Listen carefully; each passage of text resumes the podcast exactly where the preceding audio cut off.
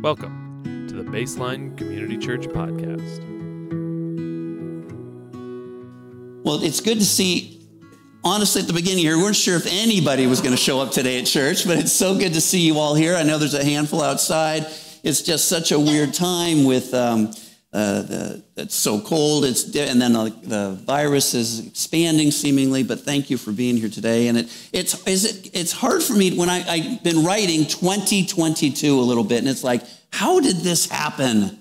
That is 2022. I mean, it feels like it was just yesterday we were celebrating Y2K and we all thought the world was going to end. And here we are 22 years later and uh, we just are going. So there's just something about a new year, though, that's a good time. And, um, you know, it gets you thinking about, God, I'm, I'm going to live differently. I'm going to, things are going to be different than this next year. And for whatever reason, moving from December 31st to January 1st just kind of gets that thing. Okay, I'm going to be different. I'm, you know, I'm going to, I'm going to exercise more.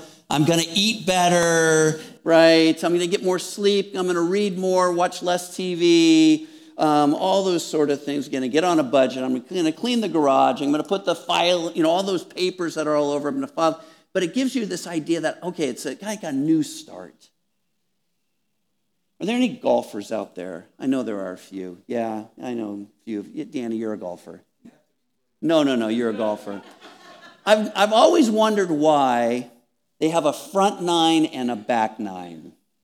And I think it's because you can play really terrible on the first nine holes and you make what's called the turn, and now you're on the back nine. And you even turn the scorecard over and it's got no numbers on it, and it's like it's all a brand new start.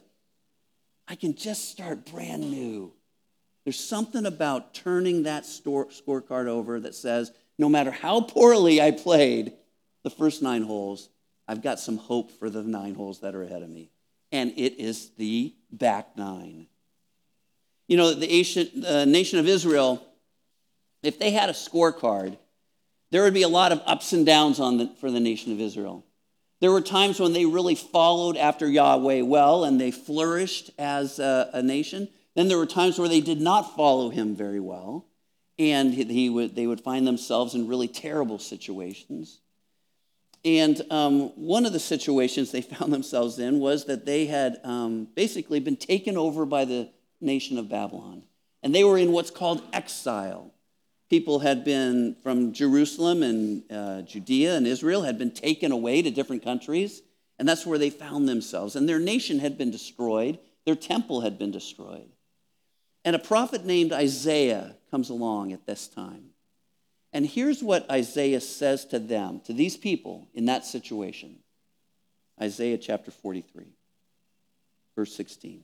This is what the Lord says He who made a way through the sea, a path through the mighty waters, who drew out the chariots and horses, the army and the reinforcements together, and they lay there never to rise again, extinguished, snuffed out like a wick. What he does is he reminds the people, This is who I am and this is what I have done.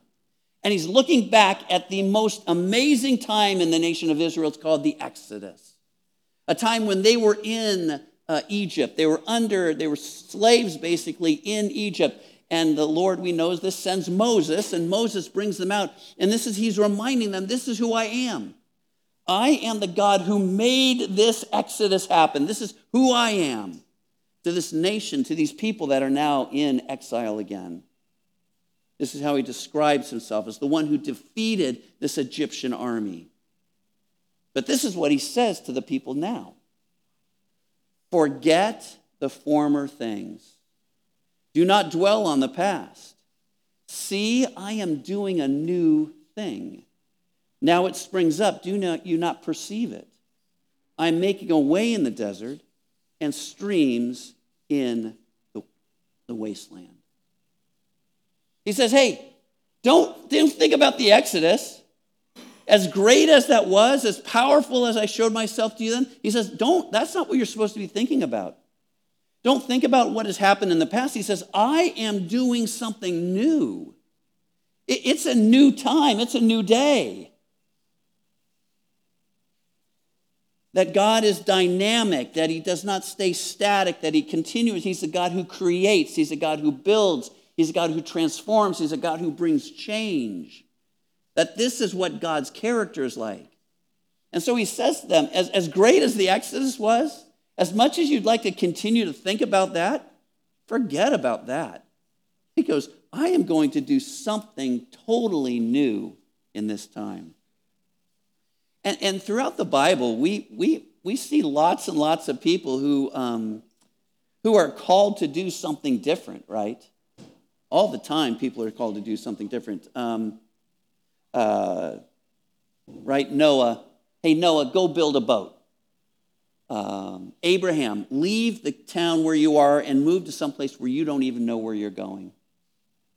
Moses, hey, go back to where you're wanted as a fugitive to lead the people out. Deborah, Deborah, we want you to now lead the people as a judge and, and get rid of this nation that's come in. David, you're no longer going to be a shepherd, you're going to be a king. Right? Esther, this is the time for you in this where you are. Uh, Peter, no longer are you going to be a, a, fisherman, you're going to follow after Jesus and be a disciple. Paul, no longer will you be a Pharisee, you will be the one who writes basically the New Testament. You're the one who starts the church. God is a God who calls people to change. And we have to believe that that God continues to call us to be people who change. That's who he is. He's a God who brings change. So in Isaiah 43, there's a few things that God says to those people that I think are great for us. The first thing is this you have to leave behind the past. He says, forget the former things. That's a really strong statement. Forget that. Forget the Exodus. Forget what I've done. Even forget uh, the way you've fallen, the way that you've not followed after God. We have a tendency to dwell in the past. We have a tendency to want to hold on to the past. We can learn from the past, but we are not meant to dwell there. We can either beat ourselves up about our sins and our failures from the past, or the other thing we can do is we can try to live in the glory days of the past. Both of those things are possibilities for us. We either continuously beat ourselves up about what we've done and how, we how bad it's been and our failures and our sins and all those things, or we can try to hold on to the past and say, oh, those were the glory days and that's what I want to reach back for. And God says, no, no, no, leave both of those behind. And here's what I think it calls us to be it calls us to be a person of grace. That, that is what we are called to be, is a person of grace. Willing to and able to experience God's forgiveness in our lives, able to then forgive others because of God's grace in our lives, even able to leave behind the, the, the glory of the past behind by being a person who experiences and lives by grace. Grace for ourselves, grace for one another, but most of all, experiencing God's grace in our own lives. That is how you can leave behind the past. That's how, in the golfing analogy, you can forget about the first nine no matter how bad it's been or how good it's been, you're making the turn to be a person of grace. The second thing that the Lord, that I, through Isaiah, says to the people is that it, to perceive what God is doing. Right? He says, See, I'm doing a new thing. Now it springs up. Do you not perceive it? You know, how can we see what God is doing in our midst? I think the first thing we have to realize is that, that God does not want to hide things from us. That this is, our God is not a God who plays sort of hide and seek with us. He doesn't want to make it difficult for us to know. He doesn't want to hide his intentions from us. I think too often we are not actually looking to see what he's doing. God wants us to grow in our trust and to have confidence in how He's leading us. That's what God wants to do. He wants us to be people of faith and people of trust and be willing to see and have confidence that we know what God is doing. So, uh, take us, I'm gonna, well, I just told us to forget about the past, but I'm gonna take us back a little bit. So here we go. Uh, that's good. Um, so it was uh, March 3rd, 2020. We as a staff had felt like we needed to bring people together for a time of worship and prayer. We had what's called a renew night, and that's what we were going to do. There's been rumors and rumblings of this thing called the coronavirus that was happening mostly on the East Coast and all that. It caused people to stop buying Corona beer, if you remember back then, right? That, that's what we thought. So, but they just didn't know what was happening. But beyond just that stuff, we felt as a church we were kind of stuck. And so we wanted to bring the church together for a time of worship and prayer. And there's a couple of things that happened at that, that night. We wanted to come together and, and really pray uh, for God to speak to us. That, that God would speak to our congregation and say, This is what I want to say to you. And the other thing we wanted to do is that we wanted to pray um, for God to fight in the heavenly realms because church work is spiritual work. And those were kind of the two things we wanted to see happen on that renew night, March 3rd, 2020. And so uh, Ken Zell took us through an exercise at one point where he asked people to get into groups of three and to just say, okay, what's the Lord speaking to you? And encouraging people, and people wrote down. And it was really amazing that much of what people heard was really confirmed by the others in their group and all that. And, and there's a whole long list of things that came out of that. But a couple things. There was one side that were, what are the encouragements that God has for our church? And there's a bunch of them, but kind of what it basically said was um, hang in there and continue to do the good work that you're doing. Don't give up, was what often was said. And that were the encouragements that God was speaking to our church. And then the other side, the second part of that was what barriers or strongholds are there that the Lord wants to let us know about? And again, there's a whole bunch, a list of those too. But they're kind of three different things, were four, where, hey, there's pride in your church that you need to deal with. You need to experience greater humility. Uh, we're too comfortable was something that came up a lot. There are cliques in your church, as friendly as we might be at times, there still felt like there were cliques. And another one was don't avoid change. So you got these things. And we really felt like God was speaking to us at that time. Well, then, as you might remember, the pandemic really hit two weeks later.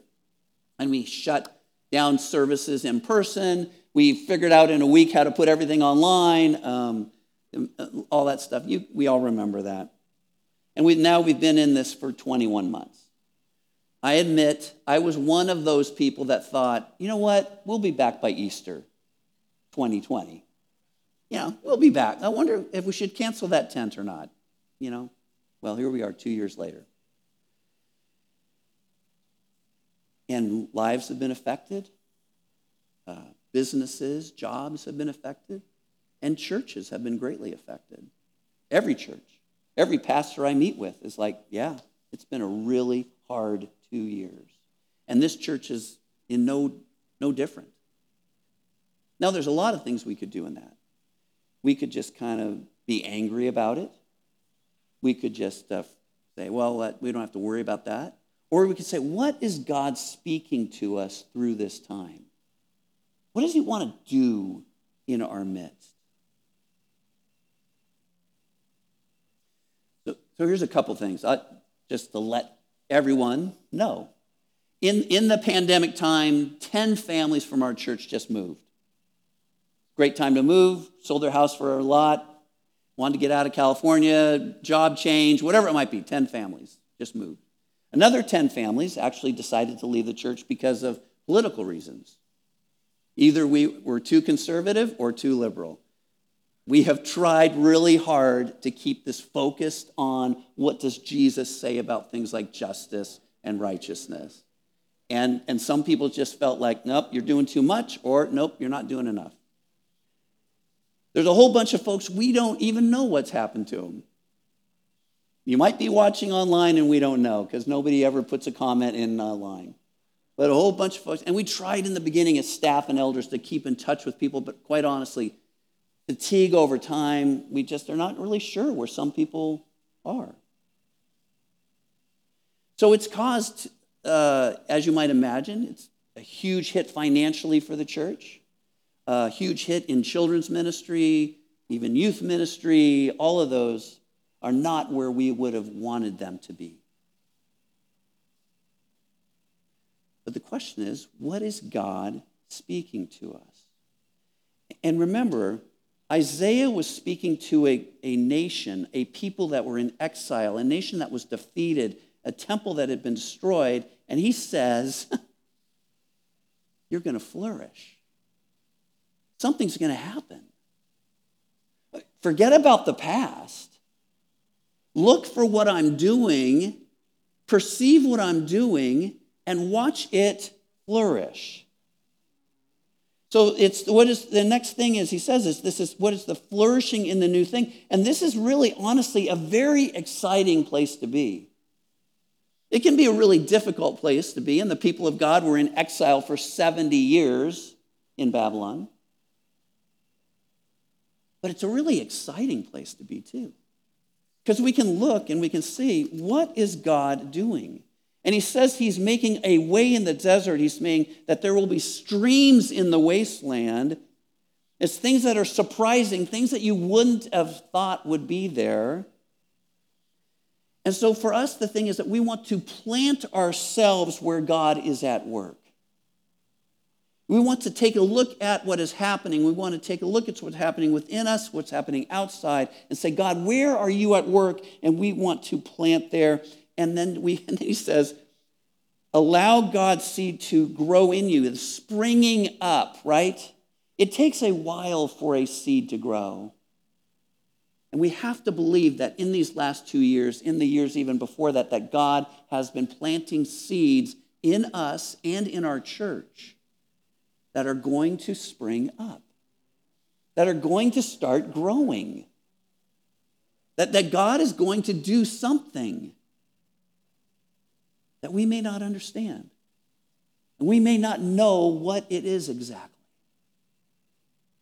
But God says, forget the former things, the good, the bad. Perceive what I'm doing now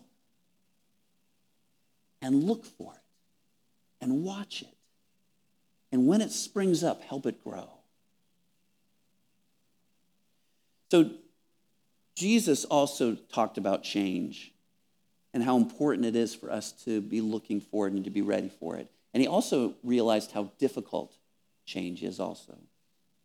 In Luke chapter 5, uh, a group of people asked him, Hey, why don't your disciples fast like the Pharisees fast and John the Baptist's disciples fast? Why, why, don't you, why don't your disciples do what they do? And he says, Hey, they can't fast while the bridegroom is with them. While I'm with them, they're not, they can't fast. They will fast one day. And then verse 36, he tells them a parable. Two parables. No one tears a patch from a new garment and sews it on an old one. If he does, he will have torn the new garment, and the patch from the old from the new will not match the old. And then he says, No one pours a new wine into old wineskins. If he does, the new wine will burst the skins, the wine will run out, and the wineskins will be ruined. No, new wine must be poured into new wineskins, and no one after drinking old wine wants the new, for he says, the old is better. I'm going to look at that wineskins. It's, it's a little bit of a confusing verse in some ways. But here, the, the wineskins back there, they're made out of goat skin or something like that. And, and what would happen is when you put the wine into them, the wine would continue to ferment. And so it would expand the, the skin and the, the wineskin the, that was holding it. And you would keep doing that over time until finally it would get to a place where it expanded as far as it could. And the older it was there, the drier it would get. It would lose some of its moisture. And so you would get to a point where um, an old wineskin, if you put new wine into it and it expanded, it would explode. So you consistently had to have new wineskins that could be elastic and would continue to, um, to grow. And Jesus says that you must put new wine into new wineskins. And, and we have to believe that, that God wants to put new wine into us, put his spirit into us, a new spirit. So the question is, what, what does it mean for us to be a new wineskin at this time, personally and corporately as a church? So, I mean, I think it means that we have to be able to expand. We need to be flexible. That, that, that church may look different in the future than it has in the past. And, and this is the really good news of the last couple years, is that we have seen that church can and must be different. It, it won't always be the same. That's again forgetting the past. Here's a couple things I think we've learned that, that church is not a building or a service. For there were months where we could not meet in this room together. That the church truly is a called out group of people who are there to help one another learn what it means to follow after Jesus Christ and to help others come to know Christ. That that is at the heart of what the church is. And we have learned that again through the pandemic. And we have to help each other new, learn how to grow individually as followers of Jesus. And then to get into smaller groups where you encourage each other in their faith. That, that that is what the church has to be about and that there are creative ways to be the church beyond just meeting on a Sunday morning. And that by doing live stream, by doing all of that stuff, that there are ways that you can expand your reach, that you can actually continue to build community in different ways. So the, the core group that Nancy and I are a part of has literally met every Wednesday, except for two times in the summer and two times around Christmas for the last two years. But we've only met in person a handful of times. Now, I get it. Zoom is not great for everybody. It's not the same as being together. But our connection with one another has grown in these two years by being there every Wednesday, or now it's Thursdays, because we know what's going on in each other's lives. We know how we can pray for each other, we know how to support one another. That can happen and should happen and needs to happen outside of Sunday mornings. And it can happen very creatively. And here's the thing every church, that's a big statement. I'll say most churches, just about every church coming out of the pandemic, needs to think of themselves as a church plant. What I mean by that is that there is a lot of room in churches these days. There's a lot of people that are not going to church anymore. There's a lot of people that have never been in church. And this is the exciting part of this, I believe. That we can think of ourselves as a church plant, as a place where people who are far away from God can come to meet Him. And that is a heart of what the church has to be about. Has to be about. It cannot be about just looking inward. It cannot be just about, hey, I'm helping ourselves. It has to be about helping those that are far away from God come to know God. And that's exciting. Hey, I think if, if, if this place was all filled, if we were all that, we'd feel really comfortable. Churches should feel uncomfortable right now, and that's good. Because we need to continue to help people come to know Jesus. As a church, we often think that we exist for ourselves, but the truth is that we exist for others. And this gets us back to the root of what it means to be a church. I think it's exciting.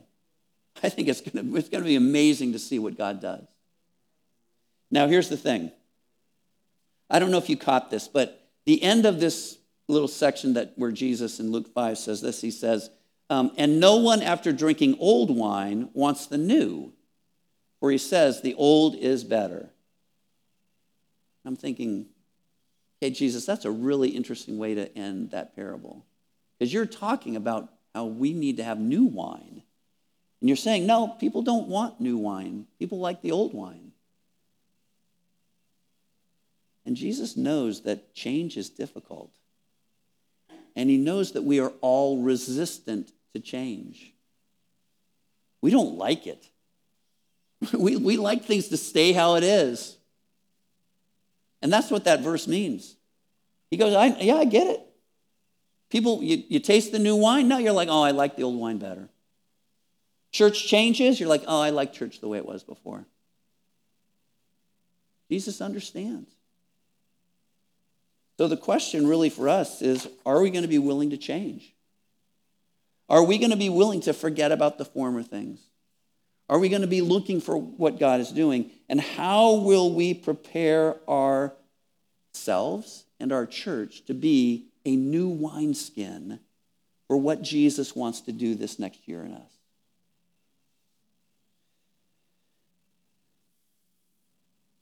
So, the last thing I want to leave you with, and this is where I'll end, and then we'll take communion. I should have told the people at home that we're doing communion, but we are. The last thing I want to do, and I did this last week if you watched, I want to leave you with hope. That, that's, this is what we need more than anything is hope. And hope is the joyous anticipation of good that is not yet here or is unseen. And I want to give you hope that God is up to something really good, even though it's been a really hard two years. Even though we may have struggled individually, even though we may have struggled as a church, that God is up to something good, and I want to give you hope. And again, this quote from Henri Nouwen I have found it very important to let go of my wishes and instead to live in hope. Such a strong statement. So important. When I choose to let go of my sometimes petty and superficial wishes and trust that my life is precious and meaningful in the eyes of God, something really new, something beyond my own expectations begins to happen for me. Isn't that awesome?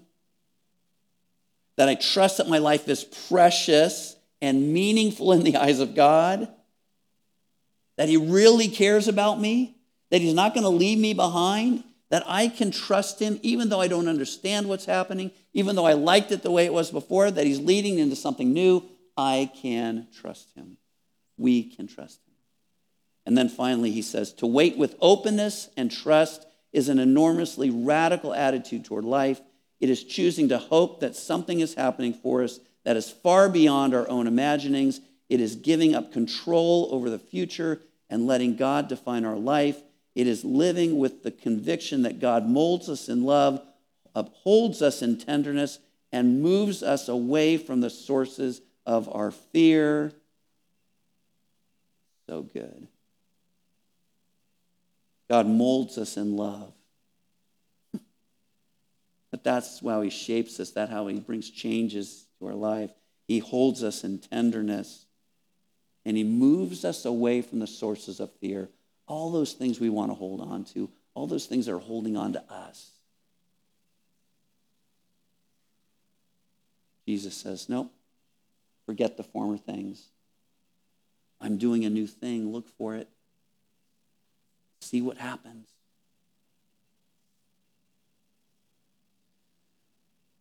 So be looking for the new wine that Jesus wants to pour into your heart and soul. Be prepared for it. It'll be uncomfortable. It might bring about some change that you didn't want or anticipate, something that you don't really even like. And then the other thing is be looking for what Jesus wants to do in this church. Be, be looking for the, the new wine that he's going to put into our lives. So, one of the things we're going to do is starting next week, the sermon series is um, going to be called Life Without Lack. And it's a study of Psalm 23. And there's a book that Dallas Willard has written. And we're not going to be following the book for our sermon series, but I would really encourage anybody that would like, well, everybody, I encourage everybody to get the book and just read it along because Dallas has some incredible insights into Psalm 23. And it's only as we get to know God as He really is, as a shepherd who provides everything for us, that we can live a life without lack and have the fullness of what God wants to have for us. So I know it's been a couple tough years. And we honestly don't know what the next two years look like. But I believe God is up to something new.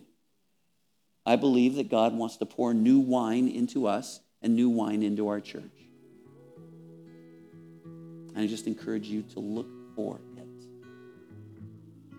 Look for what God's doing. Thank you for joining us. For more information about Baseline Community Church, please go to baselinecc.com.